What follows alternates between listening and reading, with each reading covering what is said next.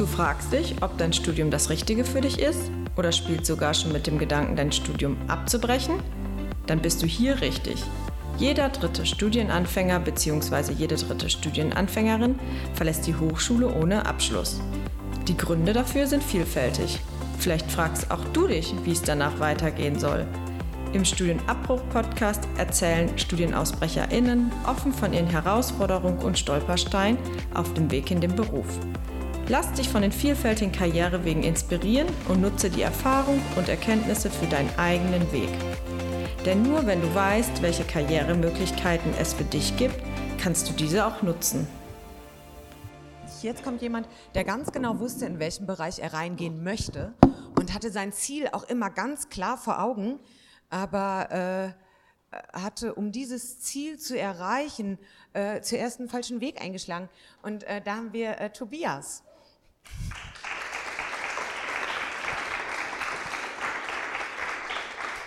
Hi. Moin. Moin. Oder was heißt falschen Weg? Zumindest der Weg, der für dich äh, zunächst ein Umweg war. Aber äh, fangen wir mal an. Was hast du denn studiert ursprünglich mal?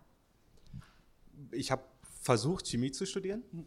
Ähm, wie du ja schon meintest, äh, für mich war das relativ früh klar, dass ich das gerne machen möchte ähm, weil das einfach in der Schule ein Fach war, was mir gelegen hat. Ähm, noch ein bisschen was aus dem Elternhaus mitbekommen, die beide studierte Chemiker waren und äh, einen Doktorgrad hatten. Da ist sicherlich das eine oder andere hängen geblieben, ohne dass sie mir ähm, per se erstmal Druck gemacht hätten oder versucht haben, den Weg irgendwie zu ebnen. Und das hat dann eigentlich super funktioniert. 1A Werdegang, Abitur gemacht, ins Chemiestudium reingegangen. Hat auch eigentlich ganz gut angefangen ähm, und dann irgendwie lief es dann halt nicht mehr. Du warst ein totaler Überzeugungstäter. Du wusstest, auf welches Fach du dich einlässt. Du hast dich schon gesehen, äh, auch so im Labor, also auch so in unserem Vorgespräch so, deswegen fand ich das so lustig, ähm, als ich mit Kimberly dann auch gesprochen hatte. Du hattest großes Interesse daran, äh, ein Reagenzglas zu beobachten, bis sich die Farbe ändert. Ja, für, für manche ist es was. Ich bin einer davon. Ähm, bin auch mehr oder weniger dabei geblieben jetzt im Nachhinein. Ähm, aber ja, das war das größere Ziel. Tatsächlich äh, war für mich über allem irgendwie, ja, später mal forschen, irgendwie mal was entwickeln, die Welt voranbringen, egal wie klein oder wie groß, aber irgendwie ähm, irgendwo drin rumfrickeln und rumstöbern und äh, ja, quasi neue Bereiche erschließen. Das war von vornherein eigentlich schon so das größere Ziel. Ja. ja. Und ähm, was bei den anderen dann angefangen ist, auf mal zweifelt man daran, ist das hier das Richtige? Das wurde dir ein bisschen zum Verhängnis. Denn du Mehr oder weniger. gar nicht gezweifelt. Naja, das kann Fluch und Segen zugleich sein. Ähm, ich habe mich sicherlich dann so ein bisschen drinnen verrannt, weil die Materie schon die richtige war. Ähm, ich dann aber nicht so wirklich erkannt habe, dass vielleicht die akademische Ausbildung nicht die richtige für mich ist. Und ich habe dann selber eben gemerkt, dass praktisch funktioniert das ja alles. Der Praxisanteil ist im Chemiestudium sehr hoch. Äh, das funktioniert alles ganz gut und kommst eigentlich ganz gut rein ins Studium und dann die Materie liegt dir eigentlich und sich dann irgendwie dessen bewusst zu werden, dass äh, es dann noch, noch eine andere Alternative hätte geben können. Ähm, dann der persönliche Ehrgeiz, äh, aufgeben ist keine Lösung. Ähm, man ist ja eigentlich nicht zu dumm dafür. Äh, dann ja, fällt kurz, man die Entscheidung. Wir können es vielleicht mal kurz so erklären. Also ähm, Tobias hat dann acht Semester an der HU ähm, auf Diplom studiert. Ich war anwesend. Äh, ja, und vor allen Dingen halt auch ne, nach wie vor Interesse an der Materie und, Definitiv. und auch nette äh, Kommilitonen und äh, so dieses äh, Studentenleben an sich. War top. Ist, ist dir leicht gefallen? Äh, das Leben neben dem Studium ist mir sehr leicht gefallen, das stimmt. Ähm, ja, das hat funktioniert, ja. ja ähm, nee, du hattest es äh, auch eben jetzt schon anklingen lassen und auch in unserem Vorgespräch hast du es eigentlich dann auch ziemlich deutlich gemacht. So im Prinzip, du warst nicht der Charakter für diese Art des Lernens oder ja. diese Art der Stoffvermittlung. Ähm, du warst dem am Ende nicht wirklich gewachsen. Wie, wie hat das überhaupt geklappt, dass man acht Semester eigentlich ohne äh, Schein, weil ich meine, es war ein Diplomstudiengang. Es gibt ja. ja auch sowas wie ein Vordiplom oder so. Wie bist du da durchgerutscht und so unbemerkt? Naja, mühsam ernährt sich das Eichhörnchen. Also wenn, wenn man so ein, zwei Kurse schafft, dann hat man wenigstens so einen, so einen kleinen Nachweis, dass es da irgendwie so ein bisschen vorangeht. Wie gesagt, die Praktika haben auch gut funktioniert. Ähm, ja, und dann, dann schlittert man so, so ein bisschen durch. Das ist so zu, äh, zum Sterben zu viel und fürs Leben zu wenig irgendwie gewesen. Aber ähm, ja, im Endeffekt muss man ja selbst die Erkenntnis irgendwie bekommen, dass das dann nicht funktioniert. Und dieser Schritt ist natürlich der schwerste. Und wenn man aber irgendwie so, so ein bisschen sich drin verrannt hat, dann ist es halt schwer, irgendwie da äh, mal nach links und rechts zu gucken. Und dann macht man es erstmal weiter und weiter und weiter. Ja, und dann sind vier Jahre rum. Ja. An der ähm, ersten Uni. Äh, genau, ähm, das ist es dann nämlich. Auf Mal sind vier Jahre rum. Ähm, deine Kommilitonen, mit denen du angefangen bist, entwickeln langsam eine akademische Laufbahn. Ja, sozusagen. Mhm. Naja, oder auch der Freundeskreis per se, ne? genau. Ähm, mit dem mhm. man dann relativ gleich ins, ins, Studium, ins Studienleben einsteigt. Und am Anfang plätschert das bei allen so vor sich hin und alle sind irgendwie Studenten. So, das, das funktioniert für alle super. Und man selber bleibt halt irgendwie Student und alle anderen so, ja, ich schreibe jetzt hier meine äh, Bachelor-These, ich mache jetzt hier mein Vordiplom, dies, das, die ersten Richtung erstes Staatsexamen und man selber so, hm, schade. Äh, ja. Irgendwie kommt man selber nicht so ganz so gut voran. Ja. Und dann hattest du aber eine Spitzenidee. Ja, und dann den, die Spitzenidee war wieder, den, den Fehler bei anderen zu suchen. Und da habe ich gesagt, na okay, ich äh, wechsle einfach die Uni. Richtig. Vielleicht liegen dir die Profs nicht oder die Kommilitonen oder das Gebäude oder der Arbeitsweg, wer weiß mhm. auch immer. In dem Moment ging dann noch ein äh, Studienordnungswechsel mit einher, ähm, was tatsächlich die Sache noch ein bisschen verkompliziert hat, um sich Punkte vom Diplom auf Bachelor anrechnen zu lassen. Das ist nicht... Ähm, auf dem Blatt Papier ist es im Endeffekt das Gleiche, aber jeder baut seine Kurse anders auf oder stückelt die anders, deswegen hat das wieder ein bisschen Zeit gekostet. Ähm, ja, aber habe dann halt gedacht, na okay, eine andere Uni wird es schon bringen. Also dann vielleicht hilft der Tapetenwechsel und das hat es dann aber nicht. Ähm, du bist dann halt gewechselt ähm, von der Humboldt-Universität auf die Technische Uni. Da war der Aufprall dann ähm, recht hart. Schlussendlich, ja. Schlussendlich. Ja, und das, ja. was du vorhin ja auch schon äh, gesagt hast, irgendwie das vielleicht einem so ein bisschen auch die Selbstreflexion, die Ehrlichkeit auch zu sich selber. Weil du hattest ja dieses Ziel so klar. Du, ja. du, du, warst, du hast dich ja so richtig gefühlt in diesem, genau. diesem Werdegang. Das ist dann vielleicht, also ist jetzt eine Spekulation, ähm, noch einen Tacken schwieriger, wenn man sich per se in der Materie dann gut aufgehoben fühlt mhm. und dann eine gewisse Faszination noch dafür hat. Ähm, dann die Erkenntnis zu erlangen oder zu der Erkenntnis zu kommen, dass das eben nicht der richtige Weg ist, dass schon 50 Prozent eigentlich gemacht sind, indem man weiß, was man will, ähm, aber dass man eben den falschen Weg gewählt hat, um zu dem Ziel zu kommen. Und naja, wie es dann halt so ist, wenn man Prüfung und Prüfung versemmelt, dann geht es auch irgendwann mal in eine mündliche Prüfung und das war dann bei mir auch so der Fall. Und dann habe ich die auch glorreich in Sand gesetzt und der Prof hat mich das dann nochmal spüren lassen äh, und hat dann halt so gesagt, ich glaube nicht, dass sie dafür geeignet sind, äh, Chemie zu studieren.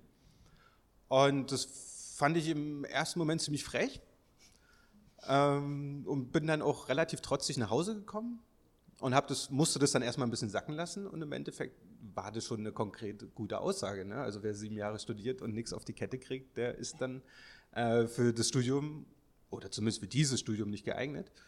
Und das war im Endeffekt dann so der Weckruf, äh, tatsächlich äh, mich umzuorientieren und was anderes zu machen. Ja.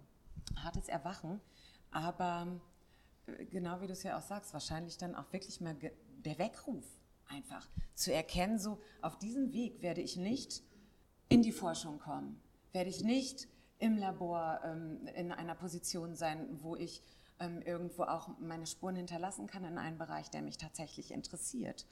Ähm, und ja.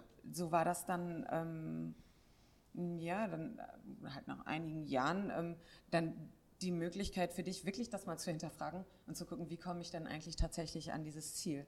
Und du hast dann die Uni verlassen.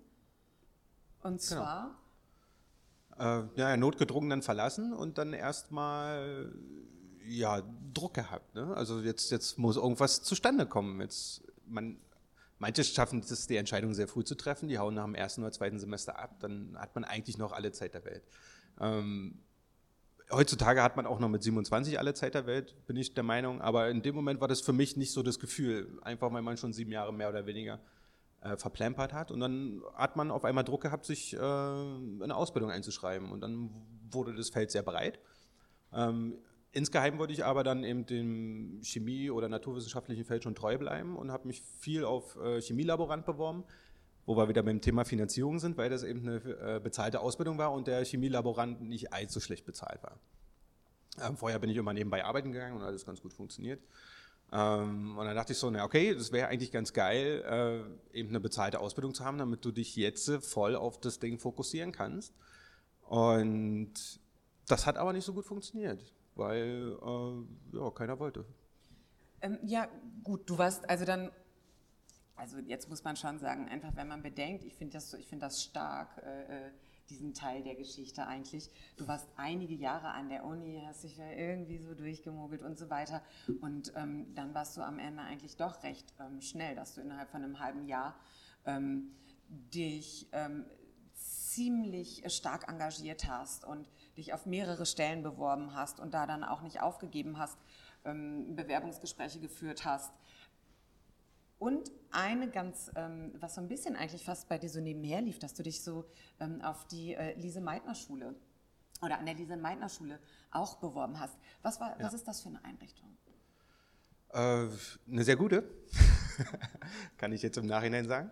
Ähm, ja, das ist im Endeffekt äh, eine Berufsschule, die, also die verbindet zwei Aspekte. Sie äh, verbindet sowohl die äh, schulische Ausbildung im naturwissenschaftlichen Bereich als auch eben die berufliche Weiterbildung in allen möglichen technischen Bereichen, in Biologie, Chemie, Physik, äh, Medizin, Technik. Ähm, und bietet je nach ähm, Bildungsabschluss aus der Schule eben unterschiedliche Lehrgänge an und ist eben eine rein schulische Ausbildung. Und für mich war das damals aber eher ein Backup quasi, ähm, weil eben die Finanzierung null ist.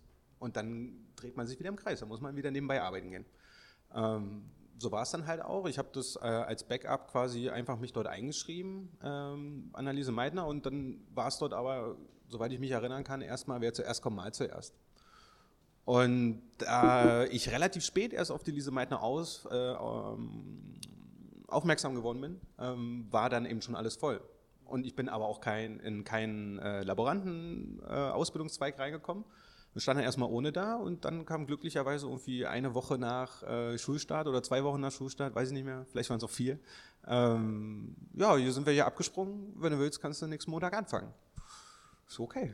Ja. Gut, das kommt jetzt spontan, aber machen wir. Ja, sehr gut. So, ähm, eigentlich auch ein bisschen, was Ella ja gerade auch erzählt hat, ne? dass du, ähm, ja, dass, dass du dich vielleicht eher dann so nach Strukturen gesehnt hast, ähm, die einen den Stoff vielleicht ein bisschen kontrollierter vermitteln? Ja, ja, mhm. definitiv. Also mhm. jetzt im, im, Nachhinein war das definitiv so, dass ähm, Disziplinarbeit äh, und Fleiß äh, zu dem Zeitpunkt einfach nicht meine Stärken waren. Und Studium ist eben für Leute, die sich selbst gut engagieren können, die sich selbst gut organisieren können ähm, und die eben fleißig und ähm, voller Disziplin sind. Und das braucht man halt und viele Leute können es und für die ist es auch vollkommen in Ordnung. Ähm, und zu dem Zeitpunkt war diese Wissensvermittlung und auch die Abfrage vom Wissen nicht das, was ich leisten konnte. Und in der Schule lief es glücklicherweise ein bisschen anders für mich, dass eben äh, in kürzeren Tonusabständen eben äh Kontrollen durchgeführt wurden, Arbeiten geschrieben wurden und direkteres Feedback eben äh, gegeben wurde von äh, den ganzen Lehrern, mit denen man da zusammenarbeitet. Und das macht also meine Erfahrung, die Lise macht es sehr, sehr gut. Die nimmt alle Leute aller Couleur sehr gut auf. Ähm, egal, ob man eben 27 ist und sieben Jahre nichts im Studium geschafft hat oder direkt aus der Ausbildung kommt oder von deren eigener Schule kommt.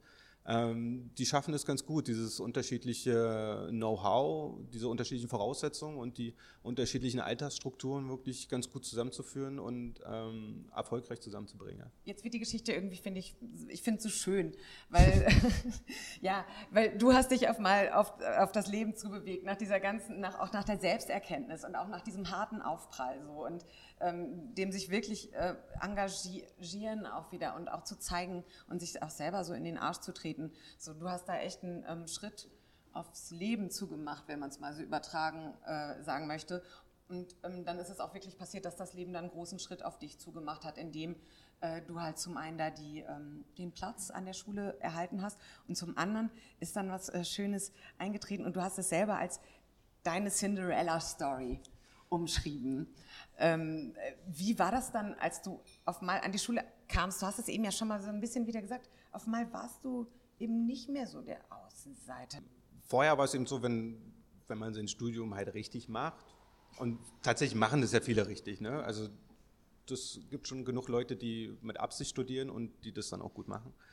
Und ähm, so war eben auch viel der Freundeskreis und wie gesagt, alle anderen kommen voran und dann hat man selber so, naja, irgendwie stagniert man, man kommt nicht ran, voran im Leben, alle fangen dann auch langsam an mit Arbeiten, verdienen ein bisschen mehr Geld und das war dann so, ah, irgendwie ist das ungeil. Dann entsteht auch schon so, ein, so, eine Art Neid oder kann auch eine Spirale entstehen, in der man sich schnell mal ein bisschen verliert und dann irgendwie komplett äh, alles abbricht.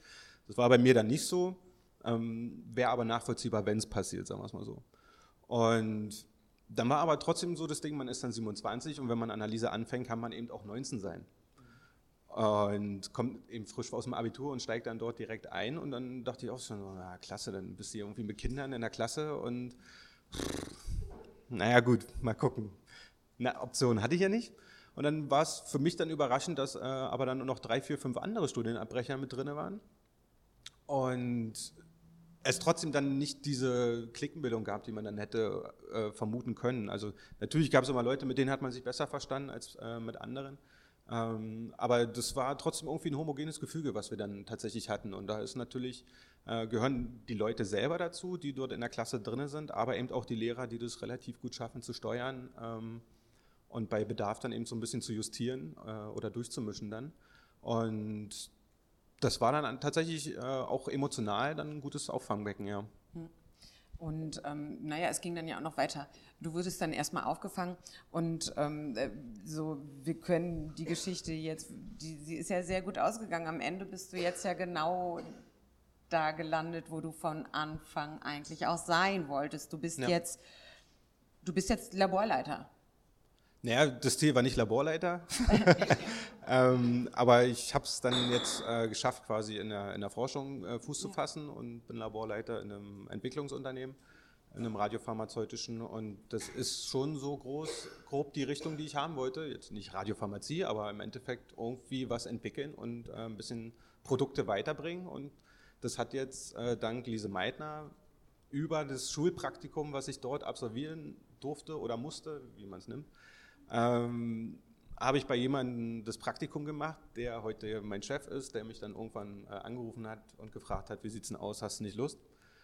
Und ja, das ist im Endeffekt über die Lise Meitner wurde dann äh, relativ viel möglich gemacht für mich.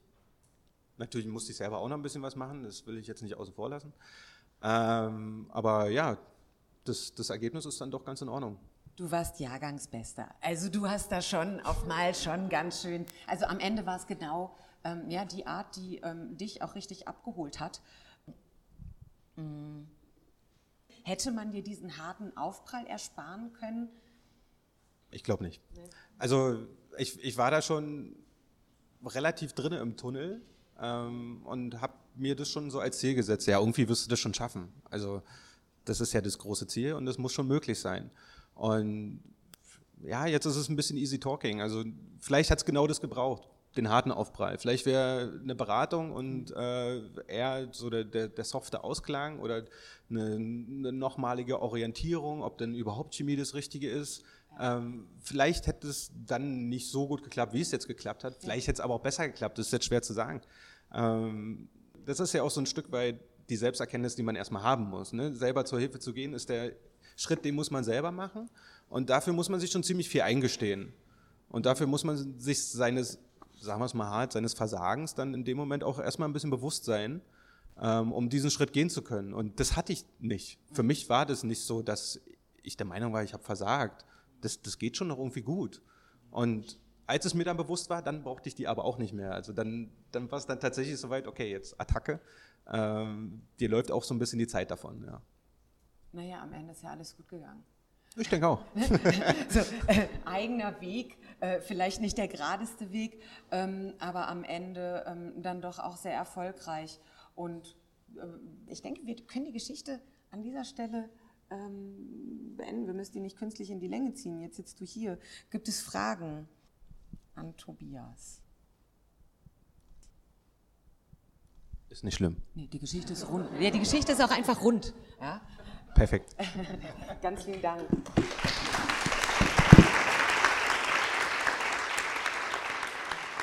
Wir bedanken uns an dieser Stelle für euer Zuhören. Weitere Informationen und Beratungsmöglichkeiten findet ihr auf www.queraufstieg.de. Der Studienabbruch-Podcast ist Teil des Projektes Beratungsnetzwerk Queraufstieg. Vernetzt beraten zum Thema Studienabbruch in Berlin, Brandenburg, Sachsen-Anhalt und Niedersachsen. Das Projekt wird im Rahmen der Initiative Bildungsketten vom Bundesministerium für Bildung und Forschung gefördert und gemeinsam in den Ländern Berlin, Brandenburg, Niedersachsen sowie Sachsen-Anhalt umgesetzt. Die Federführung des Projektes obliegt dem Forschungsinstitut Betriebliche Bildung und MT Organisationsentwicklung.